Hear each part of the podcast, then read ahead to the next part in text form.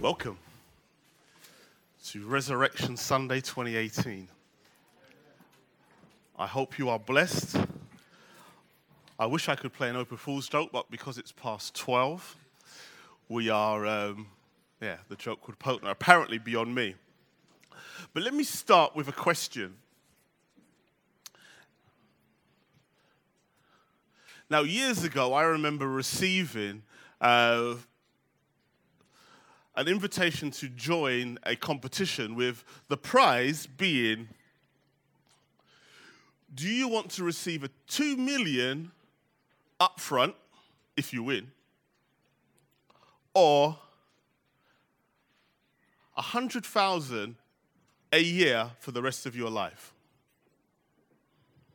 Now, if you've got that scenario in your head, and as you, as I was that many years ago looking at that thinking, what would I choose?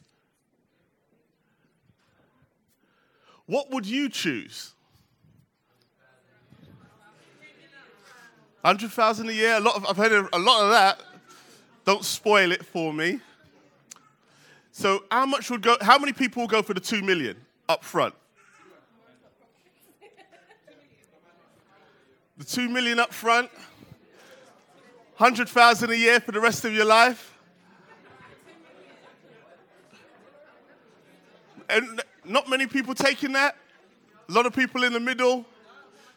Do you need more time to think it over? All right. Well, why why am I asking that?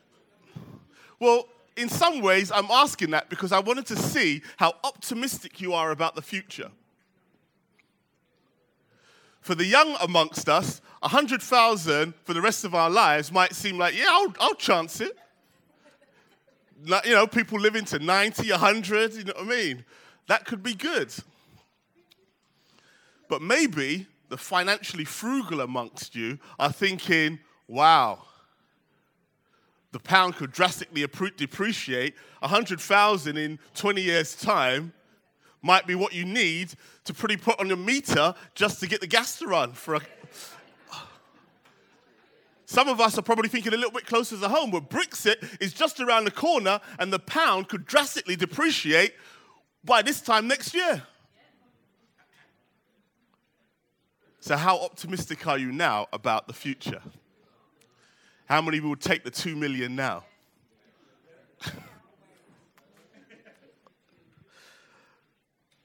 Today's passage from First Corinthians fifteen, I believe, can help us change conventional wisdom around. And I mean that quite literally. From what Paul is going to teach us and what Paul had has taught those obviously living a lot longer before we have, was that, is a bird in the hand really better than two in the bush? We've heard that proverb. What I have now is better than what I could possibly have in the future. So why not just take what I have now and use that? In God's economy, I think you'll find that the two in the bush is worth the risk. So if you could turn with me to First Corinthians fifteen. I'm going to be reading a bit of a lengthy chunk. I mean, you know, by the grace of God, I've been convinced that I probably shouldn't tackle the whole chapter. But I think Paul only really repeats himself in the second half anyway. We're going to be reading from one to thirty-four. I'm reading from the E S V. I want to read, I want to pray, and I want to try and break it down. So if you're there, you can say amen. Amen. Lovely. Now I would remind you, brothers, of the gospel I preached to you, which you received, in which you stand, and by which you are being saved. If you hold fast to the word I preached to you, unless you believed in vain.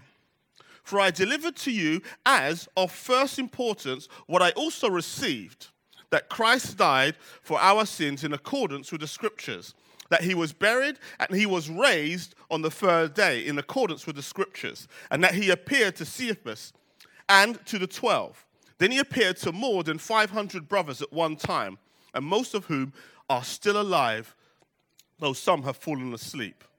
Then he appeared to James, and then to all the apostles. Last of all, as last of all, as to one untimely born, he appeared also to me. For I am the least of the apostles, unworthy to be called an apostle, because I persecuted the church of God. But by the grace of God, I am what I am, and his grace toward me was not in vain. On the contrary, I worked harder than any of them, though it was not I, but the grace of God that is in that is with me. Whether then it was I or they, so we preached, and so you believed. Now, if Christ is proclaimed as raised from the dead, how can some of you say there is no resurrection of the dead? But if there is no resurrection of the dead, then not even Christ has been raised. And if Christ has not been raised, then our preaching is in vain, and your faith is in vain. We are even found to be misrepresenting God, because we testify about God that he raised Christ, whom he did not raise, if it is true that the dead are not raised. For if the dead are not raised, not even Christ has been raised. And if Christ has not been raised, your faith is futile, and you are still in your sins. Then those also who have fallen asleep in Christ have perished. If in Christ we have hope in this life only, we are of all people most to be pitied. But in fact, Christ has been raised from the dead, the first fruits of those who have fallen asleep. For as by man came death, by a man also has also has come also the resurrection of the dead. For as in Adam all died, so also in Christ all shall be made alive, but each in his own order. Christ the first fruits, then at his coming, those who belong to Christ. Then comes the end, when he delivers the kingdom to God and the Father, after destroying every rule and every authority and power, for he must reign until he has put all his enemies under his feet. The last enemy to be destroyed is death, for God has put all things in subjection under his feet. But when it is, but when it But when it says all things are put in subjection, it is plain that he is accepted who put all things in subjection under him. When all things are subjected to him, then the Son himself will also be subjected to him who put all things in subjection under him, that God may be all in all. Otherwise, what do people mean by being baptized on behalf of the dead, if the dead are not raised at all? Why are people baptized on their behalf? Why are we in danger every hour? I protest, brothers, by my pride in you which I have in Christ Jesus our Lord. I die every day. What do I gain if, humanly speaking, I fought with beasts at Ephesus, if the dead are not raised? Let us eat and drink, for tomorrow we die. But do not be deceived. Bad company ruins good ma- good morals. Wake up from your drunken stupor, as is right, and do not go on sinning, for some have no knowledge of God. I say this to your shame. Let's pray. Father, we give thanks on this Resurrection Sunday, Lord, as we give thanks and offer our worship, Lord, and the, as... As this is the day in, Lord God, which the church was birthed some two thousand years ago. It's, it's not of little significance that Christians right from the very first century, Lord, have, have come together and gathered and acknowledged that this is the day that has made Christianity possible, that has given hope and light to the world. Help us not to neglect that. Help us not to diminish that in our sight. Help us, Lord, to see that as the big thing it is and always ought to be in our lives. Teach us from your word there, Lord God. Teach us by your Spirit those things which are true, those things which, Lord, I may have forgotten, those things which I'm not gripping onto as I ought to. Revive in me the blessedness of what this day means for all time. Teach us that we might worship you all the more truly. In Jesus' name, Amen. So what's the context? There's no point me kind of proceeding on without kind of highlighting what Corinthians is all about. If you're familiar with it, you'll know that Paul goes through lots of problems that this church has. I mean, literally, chapter after chapter, he's dealing with marriage, he's dealing with um, eating food sacrificed to idols, he's dealing with um, Christians, taking other Christians to court. There are many issues within the Corinthian church that he's trying to unravel. So what's the problem? Well, directly in relation to this chapter, Greeks culturally never believed in a bodily resurrection. They believed that when you died, that you kind of have some kind of ethereal existence in Sheol, that you're you're there, but you're you've not got a body, but you're just mysteriously there. And to some extent, this is what many people have argued over the centuries in the Christian tradition that has been a Hellenization of the gospel. In other words, when most Christians think about, well, what happens when you die? He says, we go to heaven. And we tend to think of it being like, well, I'm going to be there on the clouds and, you know, playing harps, and we're going to have this kind of ethereal existence. Ghost-like, disembodied. And that's what the Greeks believed. So when confronted with this whole idea of Jesus bodily resurrected, I mean, him being God, they could just about allow it. But for us, no way. But we'll, we'll come to that again. So why were, so having kind of generally dealt with what did the Greeks actually believe, and Corinth being a chief city of the Greeks, That's culturally what they were. That, that's culturally what Paul was up against. What was Corinth like as a city? Like I said, it was a leading city. One commentator, I think, rightly puts it: it was like the Las Vegas of its time, or New York, or Los Angeles. It was an important city because when people thought of it, all of a sudden, it brings certain things to mind. Not just the architecture or the famous buildings that were there, but a particular type of lifestyle.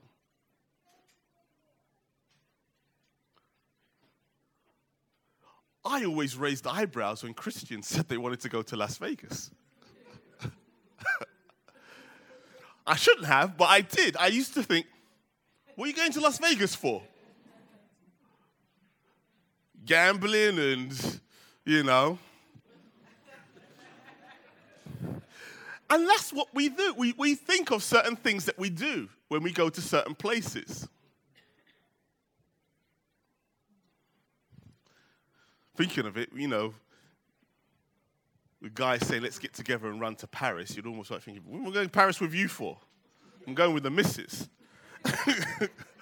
Certain places bring certain nights, and that's what would have happened when somebody was like saying, I'm going to Corinth.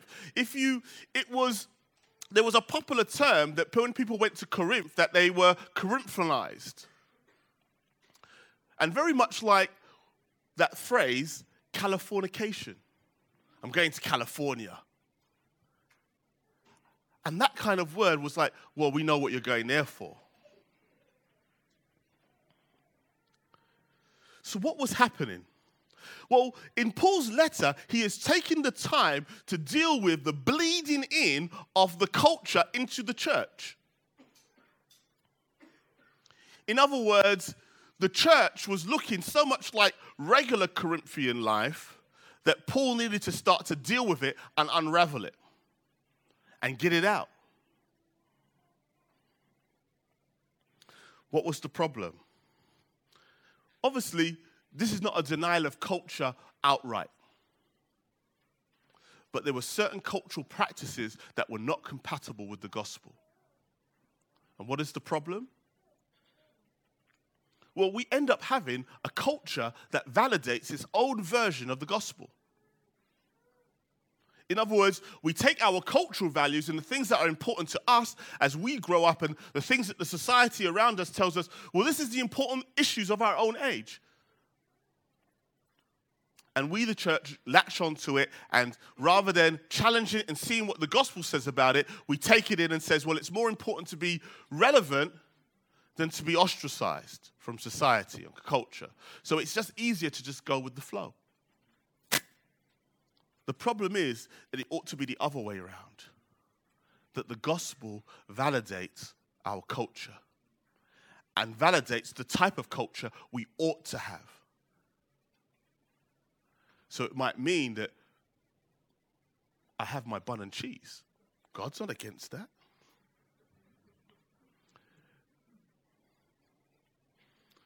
But it might be other aspects of culture that I won't bring into my life, because God says, Richard, that's not good for you as a Christian. It's not good for you as a witness. You hear it often here, don't you? We need to be countercultural in certain issues. And this is the way that we become salt and light for the ch- for the world around us.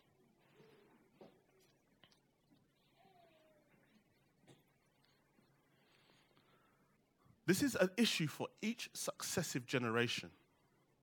Not just for Paul in the time of Corinth, but every generation of Christians have lived. We need to wrestle with these issues. We need to figure out how do we absorb some of the good aspects of our culture around us and challenge the ones that we know the gospel wants to deal with. And those, those issues constantly revolve. There's time where being in the U K, for example, and it being Protestant, there were issues where you would have found there would have been very little kickback against the culture because those things were already ingrained into British life. But those of us to know, no, those of us today know that many of those things are being kicked against. The U K, to varying speeds, are trying to move away from its Protestant background. And we need to realize what those issues are and come up with our own ways of dealing with them. If we allow the culture to completely dictate to us, we will end up fading away into irrelevance. We will just be like them.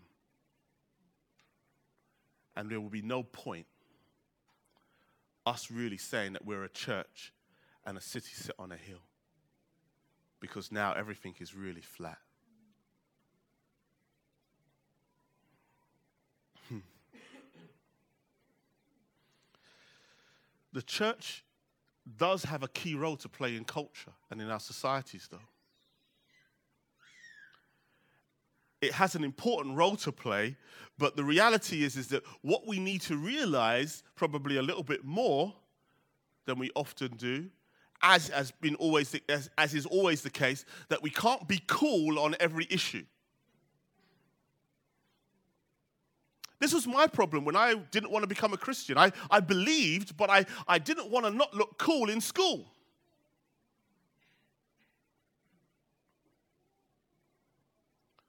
And this is it. We want to seem cool on every issue. This is why there's been a rising of liberal, liberal, liberal theology always throughout the church. We want to blend in. We want to seem relevant, but for that same reason as I just made before, it would actually make us irrelevant.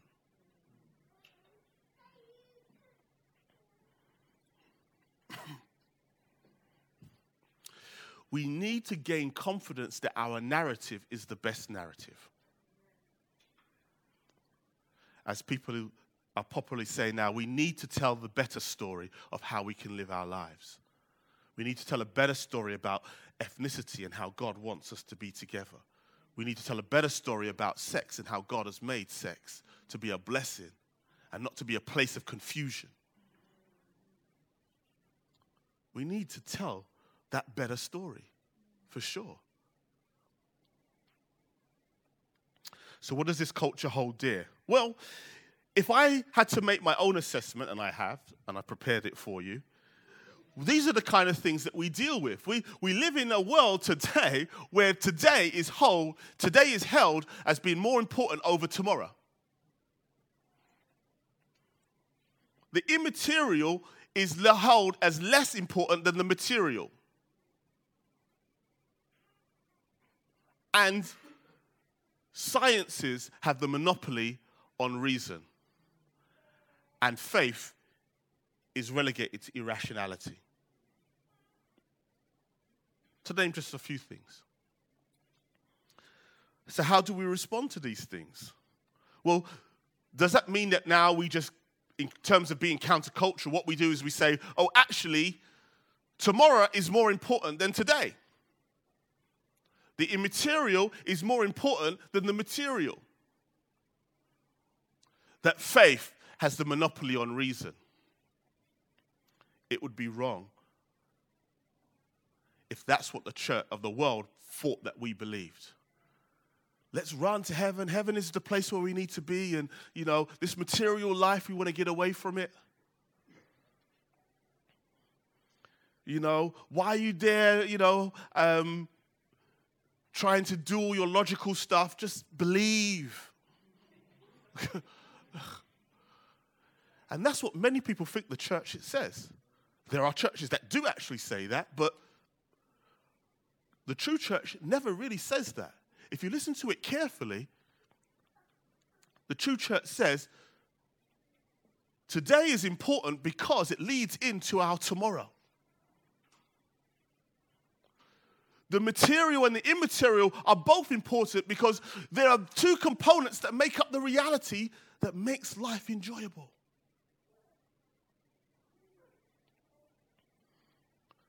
I am a body, but if I have a body but I have no soul, my body would be useless.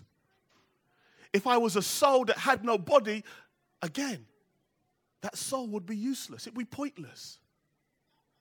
Existence is made up of both the material and the immaterial, and we want to hold that in tension. What do we do with the sciences? We need both science and faith. They are both aspects of reason that they both feed into each other. There's no point us as Christians battling the sciences if what they say is true. My Bible tells me very little about dinosaurs. There's no point me building up arguments saying they must be false.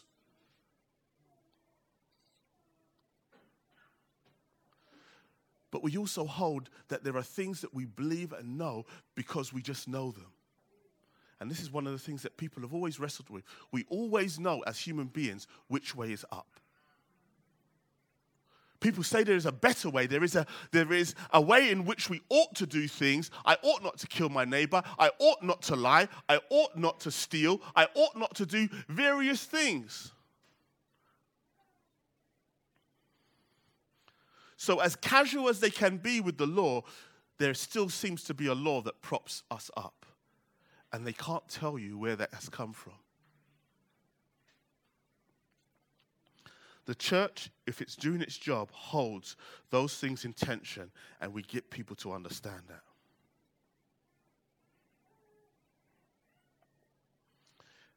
Having done a bit of that groundwork, let's jump into our text.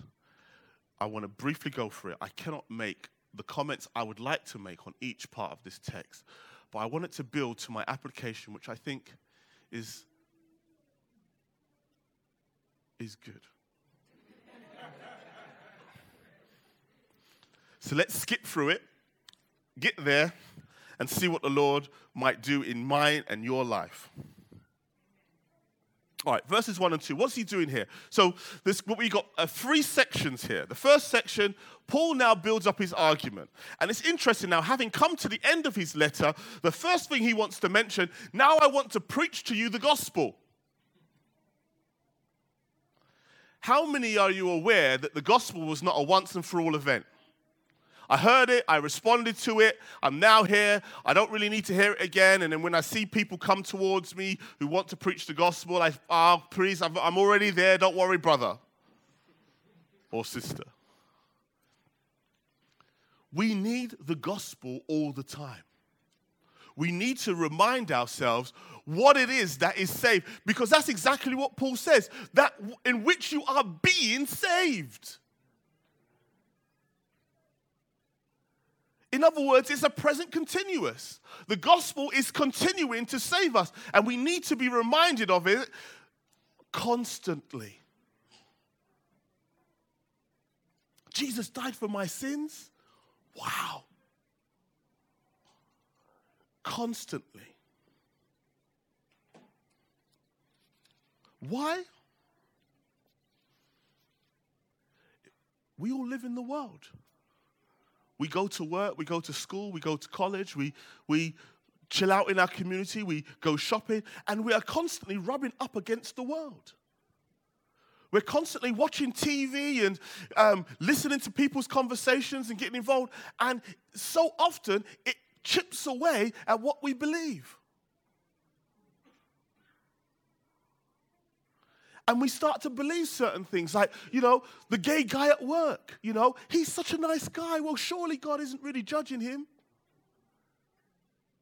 Which has a degree of truth, but at the same time, is that he's still in sin. Just like the guy who is womanizing is still in sin. It chips away at us. And this is what Paul is doing. He's like saying, I want to remind you of the gospel finally, in which you're being saved. Don't let the world wash away those things in which you initially believed in. Like the sea eroding away the rock and eroding away the coastline, it's gradual sometimes. Sometimes it's swift. We just have one of them weeks and all of a sudden we don't feel like we're a believer anymore, right? Get hit on so many sides. But for many of us, it's, it's a gradual thing. We we kind of look back after a year and we realize I'm not as enthusiastic about this life I have, this gospel I believe, as I used to be. Your zeal has diminished. We need to be refreshed in the gospel. I also believe that what Paul is doing, and we come to it as we get to the end of the text, is actually trying to get to the heart of the matter. I mean, there, there are probably issues aplenty, probably more than Paul could do in one letter. But he wants to get to the heart of the matter, and I believe that what he's doing now is actually showing the root of why all of these problems are happening. Why this culture has been allowed to bleed into them. But moving along. Verses three and five appears, I mean, and, and, and commentators are pretty much um, clear on this, it's, a, it's an early Christian creed. So he's actually telling them, this is the creed again. This is what we believe. And it seems that he's pointing to a particular part of the creed which deals with the resurrection. So here he does, he outlines the creed again, and if you've been involved in any of the high churches, or some even sometimes the, the low churches like the Baptists and stuff, have their own creeds, and they stand up and they say the creed together. Paul highlights a part of this early Christian creed which relates to the resur- which relates to the resurrection. And then he wants to expound on it. So that's what verse three and five is about, three to five is about. Six to seven now, he wants to deal with the objective data of that resurrection. Now he now goes, I'm done with the creed. Now I want to know, I actually know that so many of the people that actually did witness him, about five hundred of them, are still alive today. In other words, there are people who I know you could talk to today, in Paul's time obviously, who could tell you that Jesus Christ has indeed raised from the dead. For people at the time, this was significant. Just like you, if you were living in that time, you could say, what? You mean I could try and find some of these guys and interview them? If you're the journalists amongst you, could go and actually find out if these things were true, like Lee Strobel. Let me go and find out. For us today, it's different. We now have to rely upon the written words of, of a Paul, a Peter, a John, to name but a few, who actually have left a written account that these things are true. What does John say in his, in his gospel? I have written and I'm telling you my testimony is true, that these things happened. If that's not enough for you, we either believe it or don't believe it. But we have written accounts that help us today to say there are people who testify and put, as it were, hand to heart and say, I know these things are true. I'm a rational, reasonable human being, and I know that Jesus is alive.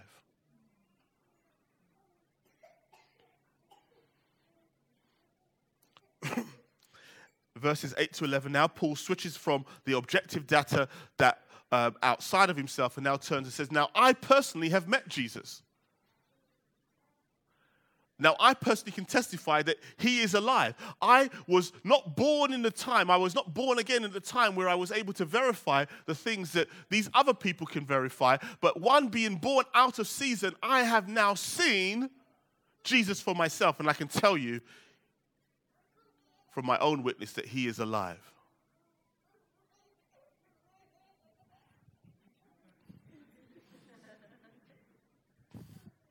He does that every now, every now and then.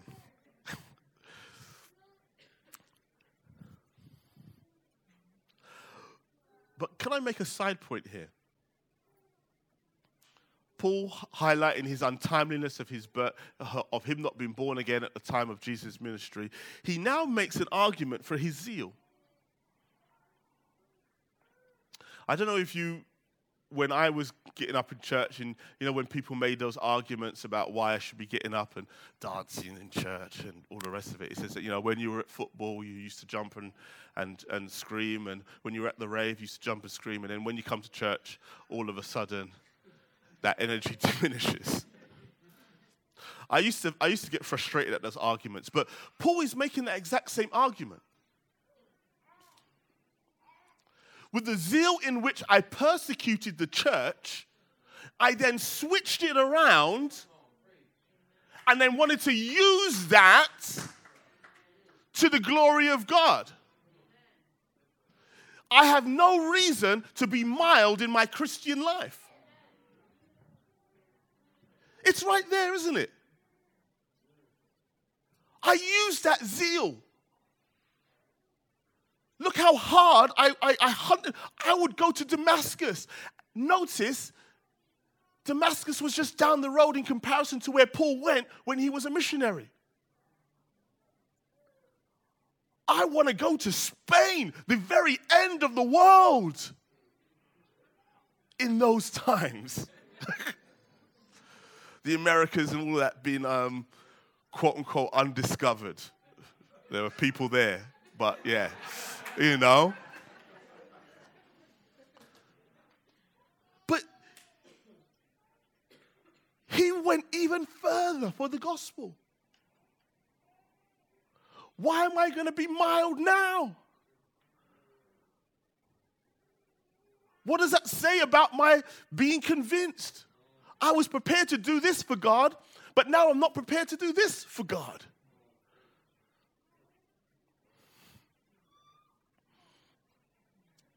I thought it was important to mention that. Moving on to the next section. Now we have a new section. Now Paul makes an argument where he's appealing to logic. And if you were a Greek at this time, he is now playing them at their own game. He is now taking their premise, which is there is no resurrection or no bodily resurrection from the dead. And now he's like saying, well, actually, let me take on that opinion and let me see where we can go with that. All right, there's no resurrection of the dead. No bodily resurrection. Let me now play that through for you. Verses twelve to fourteen. Well, Paul proclaims that his preaching then must be false because he has predicated it on the fact that there was a bodily re- resurrection as being central to the gospel.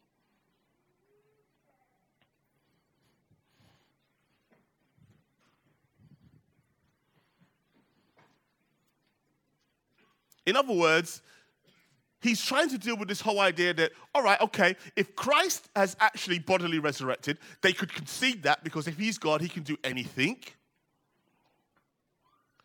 But it doesn't mean that he's going to do the same for me. God can do whatever he wants to do. But the problem is, is that you see what you're doing as he's playing out their logic? You're limiting what God can do. You're limiting the fact that he can raise me as well. How often will you do that? You know, I remember the old Mahalia Jackson song, isn't it? What he has done for others, he will do for you.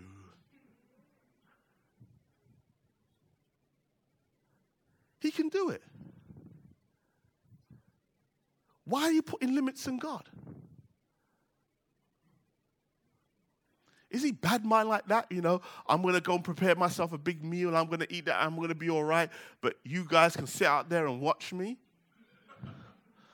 It's not bad mind. What does he actually say? I actually long for you guys to, I'm looking forward to the kingdom where we will be able to sit down and eat this communion meal together. He's not bad mind like that. He now continues this line of argument to state that basically that if I've now put words, this is um, dealing with verses fifteen to sixteen, if I have now saying that God has done something that he actually hasn't done, he says, I'm now misrepresenting God. I'm lying, basically, for God's sake. God hasn't really done anything, but yet I'm styling out like he has. In other words, I'm filling you with false promises and actually putting myself in danger with God. Putting words in his mouth. seventeen to eighteen. So if Christ is in fact dead, then every believer is still a sinner. So he's now unpacking that because in a sense, the resurrection is the triumph over sin. He is the perfect sacrifice in which sin could not keep him dead.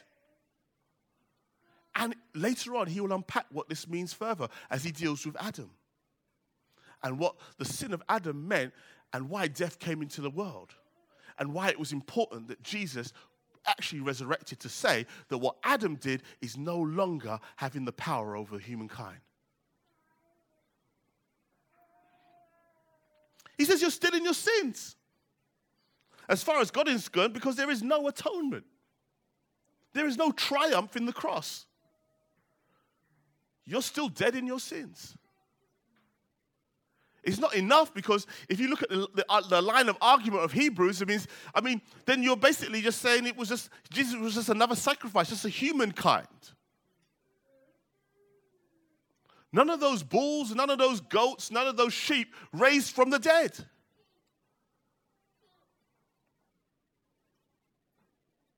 Jesus did though.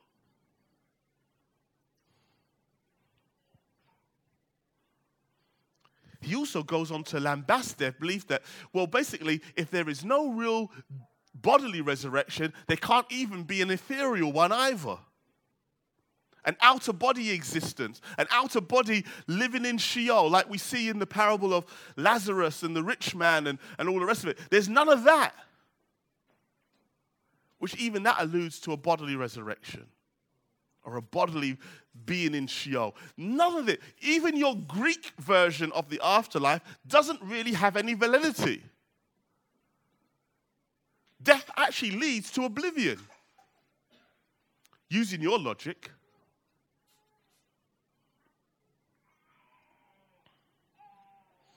Verse nineteen said, if this life is all there really is, so basically he said, if this is all there is, very much like Job and the preacher in Ecclesiastes, then this life is to be pitiful. Is pitiful.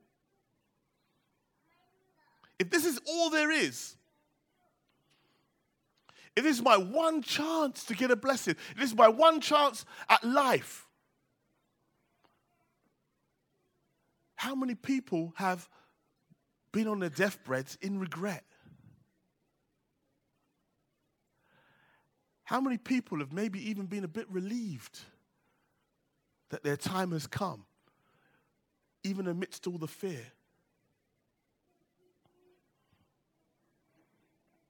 If this is all there is,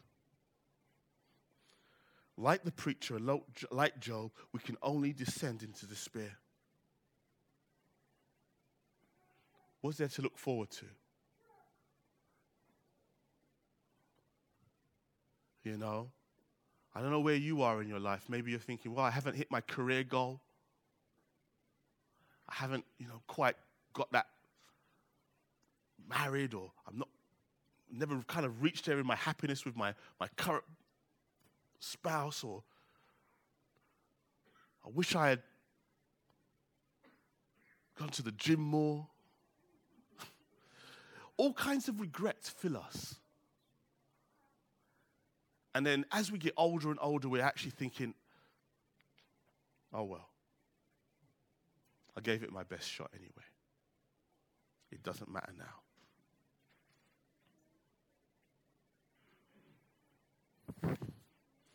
We are to be pitied because not many of us really can look back on our lives and say, you know what, actually, from start to finish, it has been a blast.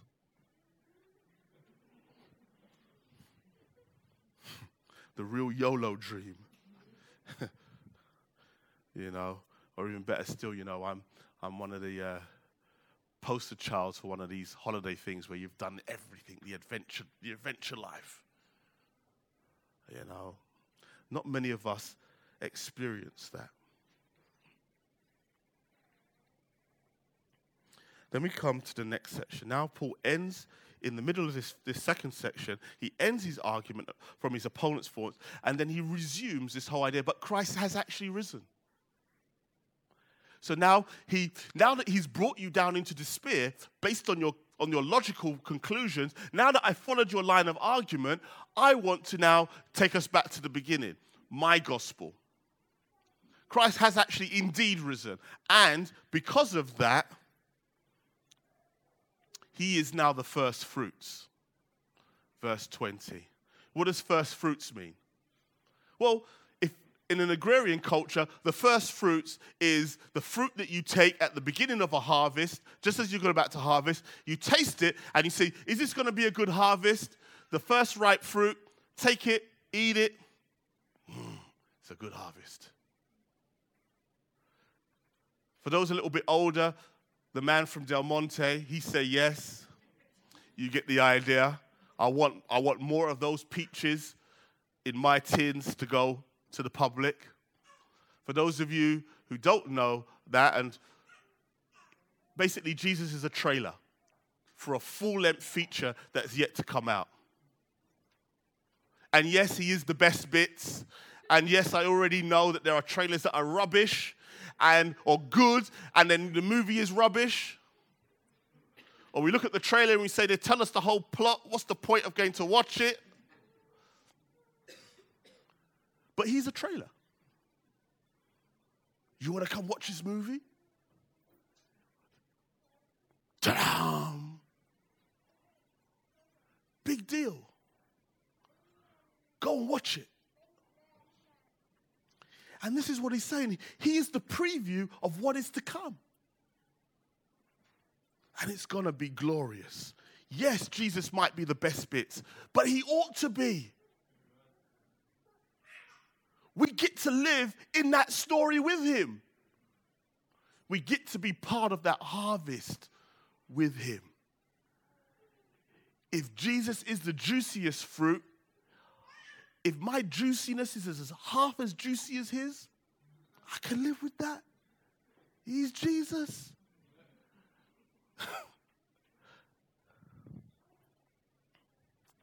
How does he build upon this? He says, well, as Adam, in verse twenty-two, was a preview of what we could have been before the fall, nonetheless, what followed, his ex- we follow his example as well.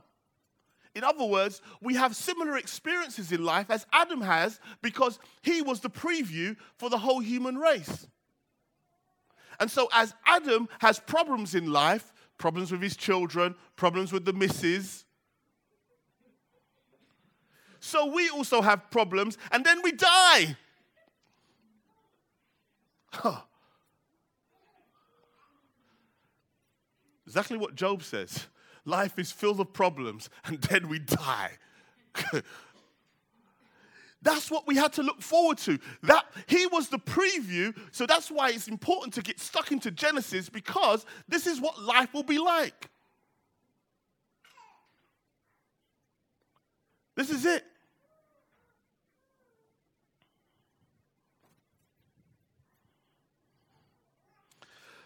But thank God for Jesus, who is Adam Mark two point oh.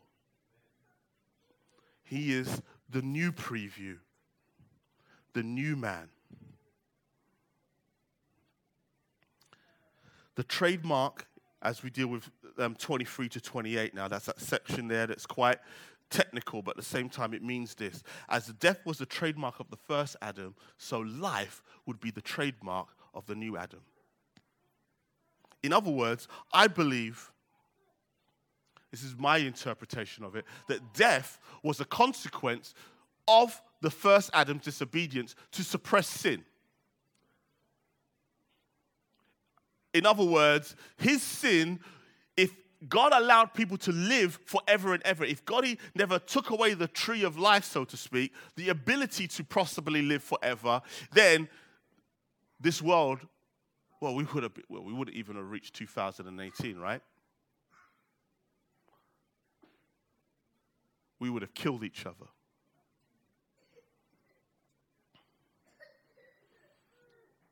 Or we'd be living in madness because we couldn't die. It would be like hell, right? You remember that movie Hellraiser?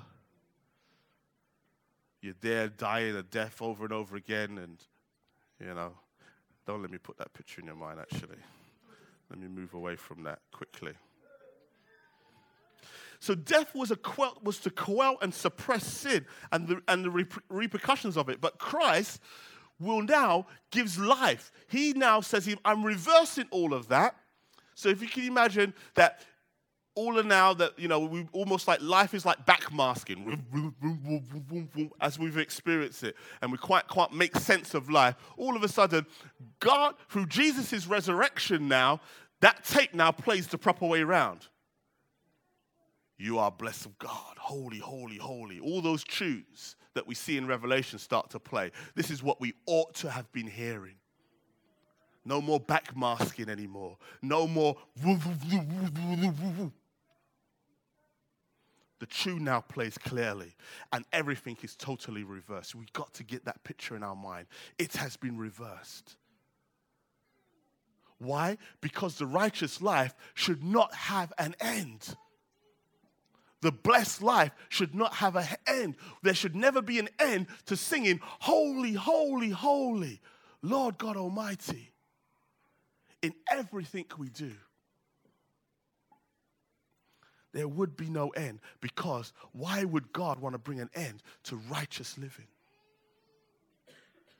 This is Paul's argument. This final section.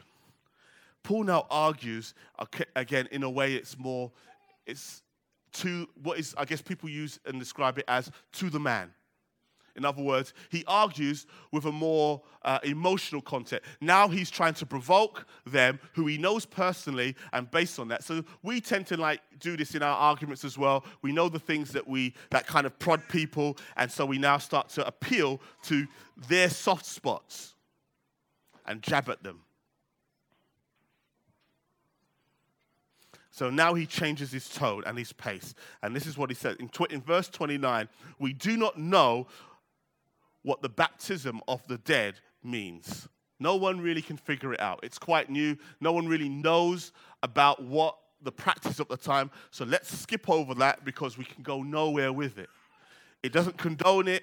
It doesn't tell us that you shouldn't do it. But in Paul's logic, it says that if, it's illogical that if there is no real resurrection from your perspective, then why even bother get baptized for the dead? Paul just sees it as an illogical, irrelevant act. Whether we should do it if there genuinely is,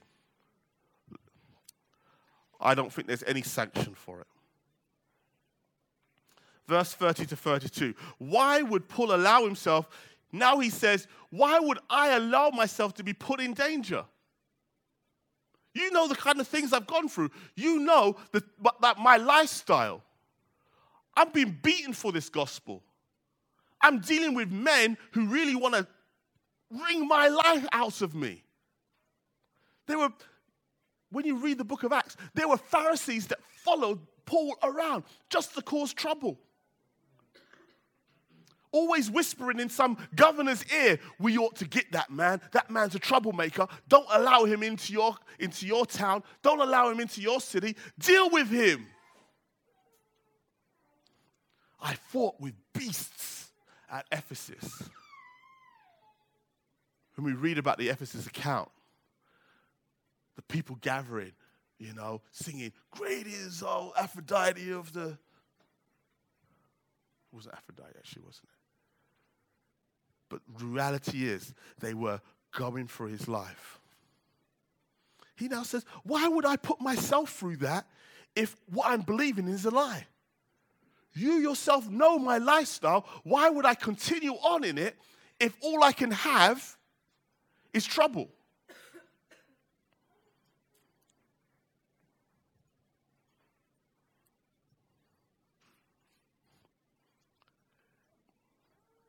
Paul really cuts to the heart here, because this is,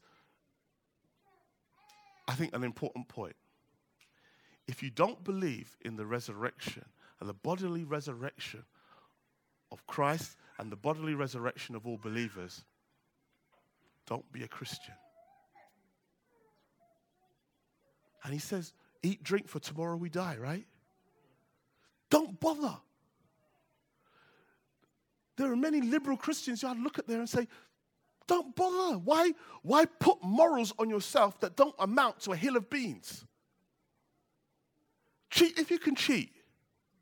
Try to get ahead if you can. Sleep with him or her if you can get away with it.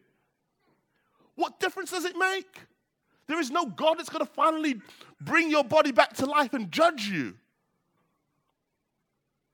I think it's a serious statement. If you don't believe in this as a central, a central doctrine of the Christian faith, no point. You might come to church for the social setting, but the reality is, why even waste your time? Why even try to get up early on a Sunday morning? Why even own a Bible? Save your ten pounds, twenty pounds. Go get a coffee. Why? That's the logic of his argument. If you don't believe in the resurrection, don't bother. There's nothing to look forward to.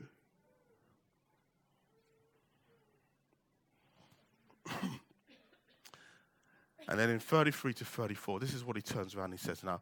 How ultimately he says, you're basically your company. And it comes right back to that point I said at the beginning. Look at who you're hanging out with. Look at how you're allowing the culture. Look at how you're being won over by the arguments of people and saying, basically, I can't believe in that type of God. All their little theodicy issues, you know, if God is such a God of love, and why does he allow this to happen in the world? And we start to go, yeah, it's true, you know. It's true, you know. We, you know yeah, I don't know. I can't figure that one out.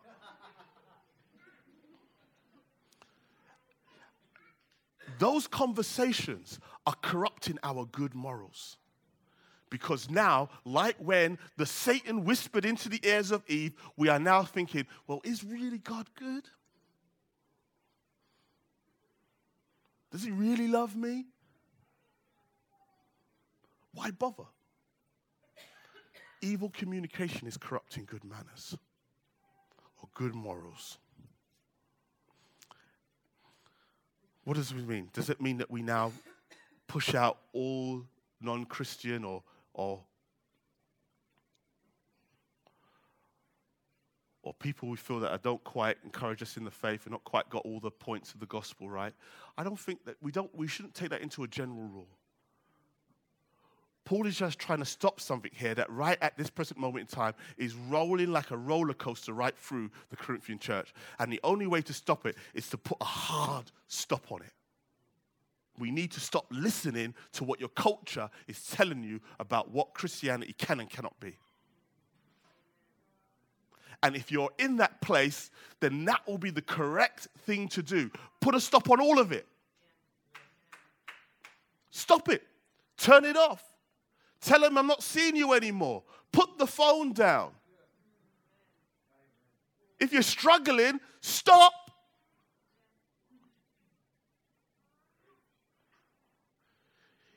If you're in a good place, if you're in a First Peter three fifteen, being able to give a defense, talk to them by all means, because now you have the ability to influence them. It's not a general rule. Oh, you can't talk to non-believers. It depends on where you are. And if you're in a good place, you ought to engage. Oh, you don't believe in afterlife? Oh, right, okay then. Let's talk that through. You don't believe that Jesus lived? Well, come on, let's talk that through. And like Paul, like a master, you can run them through their logic. If this and this and this and this, and you believe in good and all, it don't make no sense. And then everyone's going away, oh, I don't know. And then their atheist people are saying, you've got to top these people off. They're going to... And then it all works in reverse. Shut them off. Don't let this Christian speak to you. I I have my counterpart too on the other side. They have their champions too.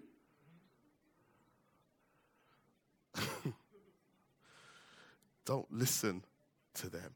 Depending on where you are in your life, you ought to. So let's get to application. What does this all mean? As we look to this Resurrection Sunday, what's the significance? How do we revive it in us where it's a joyous thing? It's a thing in which we say, without this, we are literally without hope. How do I revive hope? Well, firstly, we need to appreciate the centrality of the bodily, remember, the bodily resurrection of all believers. As far as Paul concerned, we do not believe, if we do not believe it, we may as well not be Christians. Why? Because this is all there is. Secondly, as Christians, we need to start reclaiming the dynamism of a bodily resurrection for all believers. We need to get off this thing of, I'm going to heaven. We really do. Oh, I'm going to be with the Lord. I'm going to be in heaven. No, we are going to heaven, via, via heaven, to the new heaven and the new earth. Life revives again, goes back to Genesis one, but better. For all of you who don't believe you've traveled enough, guess what? There's going to come a time where you're going to see probably not just the world, you might see the whole galaxy, then the Milky Way. Like Star Trek. Without the atheism. We need to start getting creative about what that life might look like. We need to start thinking of it in ways where, well, you know what? Life is disappointing, but you know what? It's gonna be great one day. We need to get into that place. Why? Like a track I saw years ago, which said, heaven sounds boring. We need to get away from this thing about harps and sitting there and singing in a, an eternal concert, you know, praise the Lord. And I'm thinking, God, it's got to stop sometime, right? I want to get on and do some other stuff. We need to move away from these things of thinking that as I'm eating God, eating the food that God has provided for me, I am praising Him. As I'm conversating with people, I am praising Him. I'm enjoying the life that He has given me, the way He has designed me to enjoy it. And all of that is saying, holy, holy, holy, Lord God Almighty. Let me quote from you First Corinthians two nine b, and it says this, what no eye has seen, nor ear heard, nor the heart of man imagine what God has prepared for those who love Him. Now, Paul uses that earlier in the letter to describe about how the wisdom of men do not actually comprehend the things that God are doing. But I think it's relevant here too. I think it's relevant in the sense of we need to start imagining and then imagine how much better it will be that God, of the things that God has prepared for us who love Him. Romans eight twenty-eight, all things working together for good to those that love Christ Jesus and are called according to His purpose. All things. You've experienced disappointment in your life? Watch that swing around. I like to do it this way. What, how do I imagine these things, you might say, Richard? Well, I've, I know you've been there, and I know you've had those experiences too, but there have been times and moments. And I give thanks for C S. Lewis, because he was the he was the one who was able to kind of, as he writes, to be able to see this a bit more clearly. There have been moments where I've shared. Maybe I've been on holiday.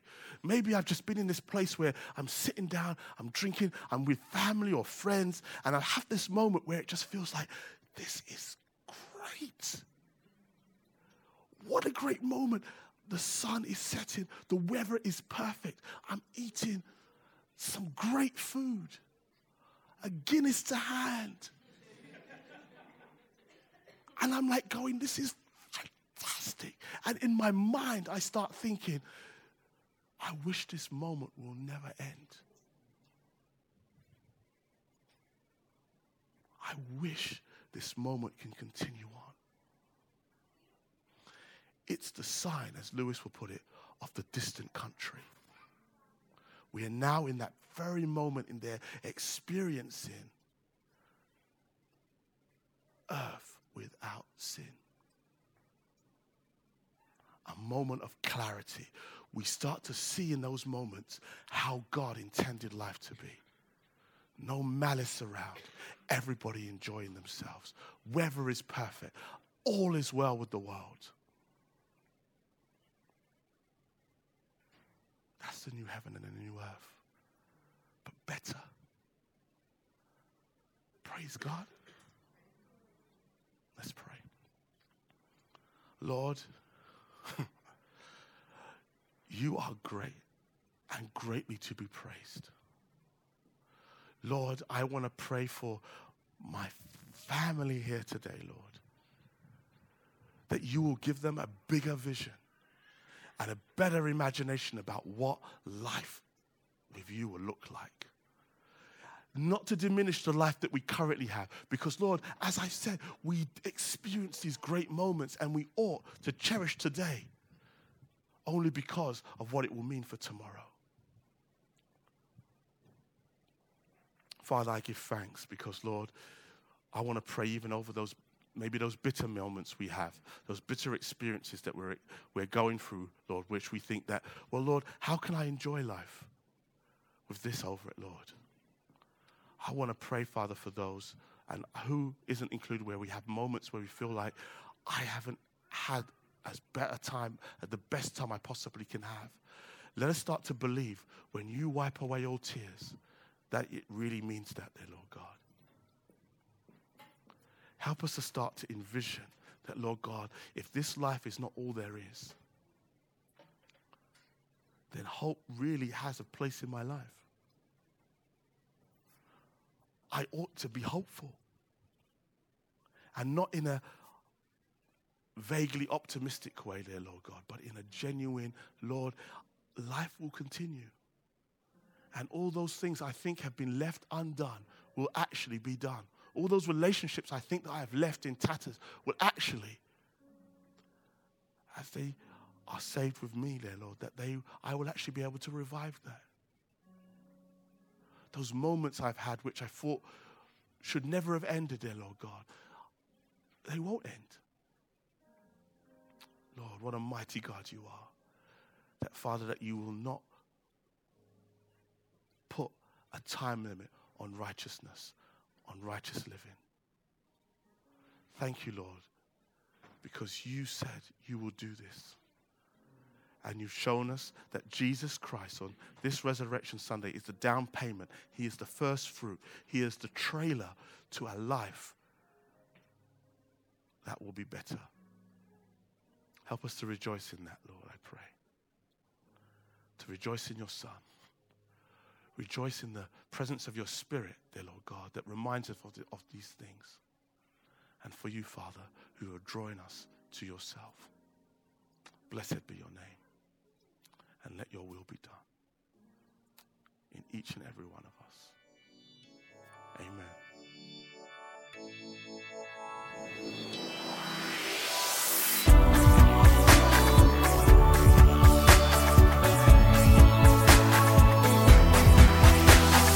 Join us next time for more of God's truth to transform your reality.